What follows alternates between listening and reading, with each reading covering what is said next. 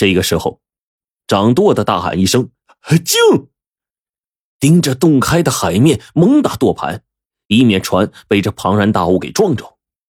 大伙终于看到了，一头白须座头鲸从水面升起，张开血盆大口，贪婪的将鱼群、黑螺连带渔网一并吞入口中。徐海万万没料到，巨鲸会自动离开海沟，跋涉千米浮出水面，为他省去了沉潜的难题。这可是一个千载难逢的机会，他当即命令海盗动手。于是，海盗们持鱼叉、持大弓弩，誓与座头鲸拼命。慢着！宋青山大声制止。方才一战，大伙已经伤了元气，现在又岂是巨鲸的对手？徐海就懊恼的说：“那怎么办呢？难道眼睁睁的看着他吃饱喝足了，游回海沟？”宋青山示意他不要说话，一副胸有成竹的模样。徐海只好按耐住心中焦虑。大伙的目光齐齐聚在了宋青山的身上。座头鲸掀起的巨浪拍翻了好几艘小船。宋青山依旧是纹丝不动。等到夕阳西下，座头鲸折腾的似乎有些累了，居然一动不动的趴伏在海面上。突然，呼的一声，从他那硕大的鼻孔中喷出了一道水柱，巨大的气流惊走了飞翔的海鸥。这个时候，只见宋青山将一个罐子拴在鱼叉上，使劲的飞快的旋转着，接着猛然掷向了座头鲸。泥罐带着强大的转力飞出去了，准确砸中了巨鲸的鼻孔。罐里面扬洒出了大量的粉尘，被座头鲸给吸了进去。原来，宋青山知道鲸是用肺来呼吸的哺乳动物，他就事先呢备下了磨成粉尘状的迷药，并且算准了座头鲸换气的时间，一举发难。座头鲸惊恐的甩着尾鳍，本能的试图下潜。但是先前吞入水中的这个渔网却缠住他了。鲸焦急的嘶吼着，人们仿佛听到了来自海洋深处的悲鸣。过了一会儿，被鲸吸入肺里的迷药发挥了效力，巨大的座头鲸挣扎了几下，便瘫伏在海面上，犹如一座隆起的孤岛。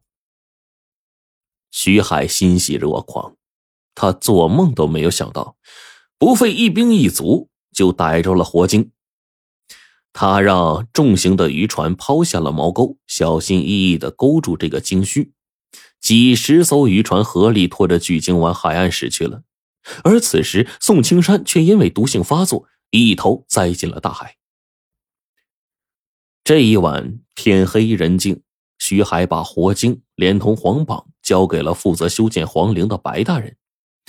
白大人生平头一次看见如此巨大的座头鲸，也惊叹徐海技艺不凡。然后交代工匠们对活鲸进行剥皮去油。这些工匠都是渔民出身，对座头鲸怀有敬畏之心，见他还有一口气，就不忍伤他，只在脂肪最丰富的鲸腹抛开外皮，抽取了脂肪装在桶里，然后经过高温提炼精油。再为巨鲸包扎好伤口，避免感染。白大人命人提了一桶新鲜的精油，并对一旁的徐海说：“你捕到鲸，功劳第一，跟我去见识一下先帝陵如何呀？”徐海求之不得呢，立刻跟着白大人，连同这两名官兵，四人一行进入陵墓。白大人负责在墙上的灯盏添油。那两名官兵一边一个负责点火，很快，九十九盏蛇形长明灯全都亮了起来。徐海憧憬着高额封赏，兴奋的脱口而出：“王直啊，王直，今后有了朝廷撑腰，黑白两道，我就是海贼王，你拿什么和我争啊？”白大人阴阳怪气的说：“是啊。”王直的好日子到头了，你死以后，我们就会宣布是王直协助剿匪。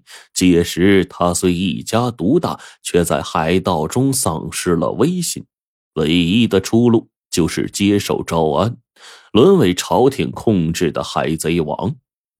白大人说完，突然转过身，灯光之下，他那微胖的脸越发显得扑朔迷离了。一听此言，徐海一怔，他有一种不祥的预感，就问道：“你这话什么意思？”白大人和两名官兵同时亮出了明晃晃的腰牌，上面分别刻着不同的怪兽。徐海刚想看清楚那怪兽的形貌，却见右边的官兵眉峰一凛，喝道：“什么人？”随即一扬手，朝墓室顶端掷出了一枚红羽灵镖。接着，只听到一声闷哼，一个工匠模样的人从顶上掉了下来，灵镖扎中了他的肩头，鲜血直流。徐海定睛一瞧，惊诧道：“宋兄弟！”宋青山褪去了工匠衣服，也露出金色的腰牌，上面镌刻着一头龙首鳌身的怪物。原来你们是锦衣卫四大高手！徐海如梦方醒啊，惊的是脸色煞白。宋青山正是四大锦衣卫末席的玄武。他和白虎、青龙、朱雀师出同门，龙虎雀三人的武力超群，为人却霸道强横，做事不择手段。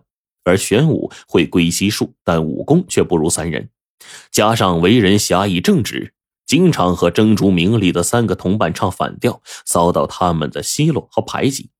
但是玄武坚信自己的价值，终于在朝廷发出捕鲸暗榜的时候等到机会。他打入徐海内部，凭借着机智勇敢，做到了既帮助朝廷猎捕巨鲸，又解决了海盗的问题。也正是因为如此，更是引起了其他三大锦衣卫的记恨。他们百般阻挠玄武的行动。于是呢，他们先安排汪直袭击了猎鲸现场，再由青龙策划，白虎动用人脉，乔装成了接收精油的官兵，打算上演一出坐享渔利的好戏。徐海不解的问：“宋兄弟，你不是已经毒发身亡了吗？”你你，玄武就说：“我服了精血，解了毒。”不可能，我一直守着那头火鲸，况且它皮肉完整，毫发无损。难道你会隔空取物？我只会归西术，要怪就怪你太粗心了，没发现它是一头母鲸。它被迷药罐砸晕之后，刚好产下了一个幼鲸。我在毒发的一瞬间，运用归息术进入假死状态，就在海水中服下了聚精分娩的子母血，解了毒。而后我乔装成工匠，等在这里，我要亲眼看着你们的下场。玄武话音未落，徐海发出了一声惨叫，倒在了血泊之中。是手段狠毒的朱雀率先发难，使出了大凤爪，掐死了徐海这个知情者。接着。他一转身，出手就抓向了玄武受伤的右肩，却因玄武身穿冰凉的鲨鱼皮，他未能得手。玄武借机一个转身，扇灭了一盏长明灯。青龙大喝道：“他想趁机逃跑，不能让他灭灯！”说完，便和白虎守住了两侧的走廊。玄武立刻转身向甬道门口逃去。三人哪肯罢休啊！他们一拥而上，穷追不舍。三个人就这样在长长的甬道中追逐了好久，而经油点燃的长明灯却渐渐的暗淡下来。原来，这帝王陵墓格局是封闭的，里外不通风。嘶的一声，九十九盏长明灯终于燃尽了墓室里的氧气，纷纷熄灭了。随着长明灯集体熄灭，体力最差的白虎率先缺氧，扑通一声倒在地上。接着，朱雀和青龙。也都捂着剧烈起伏的胸口倒下了，而武功最差的玄武却凭借着龟息术憋了一口气，撑着跑到出口，打开了石门。后来呀，朝廷对屡剿不止的海盗实行了海禁政策，那头历经万难捕到的巨鲸，连同锦衣卫四大高手一起失踪了。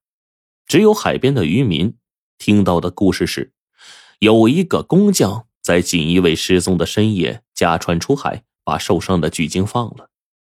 知道这个故事的是一位活了很久的老人，他饱经世事，见多识广，不但会讲故事，还常常指点年轻渔民如何捕鲸。渔民都亲切的称他为“龟仙人”。